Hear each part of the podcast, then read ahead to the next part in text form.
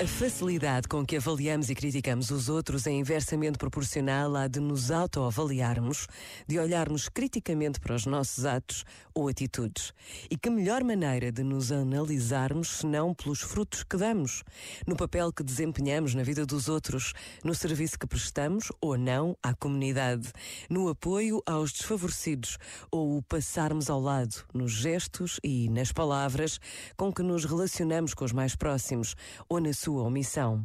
Olhar os frutos, não aquilo que pensamos ser ou queremos ser, mas o que de facto fazemos e somos, é a melhor forma de avaliarmos a nossa vida e o que nela devemos mudar. Este momento está disponível em podcast no site e na app.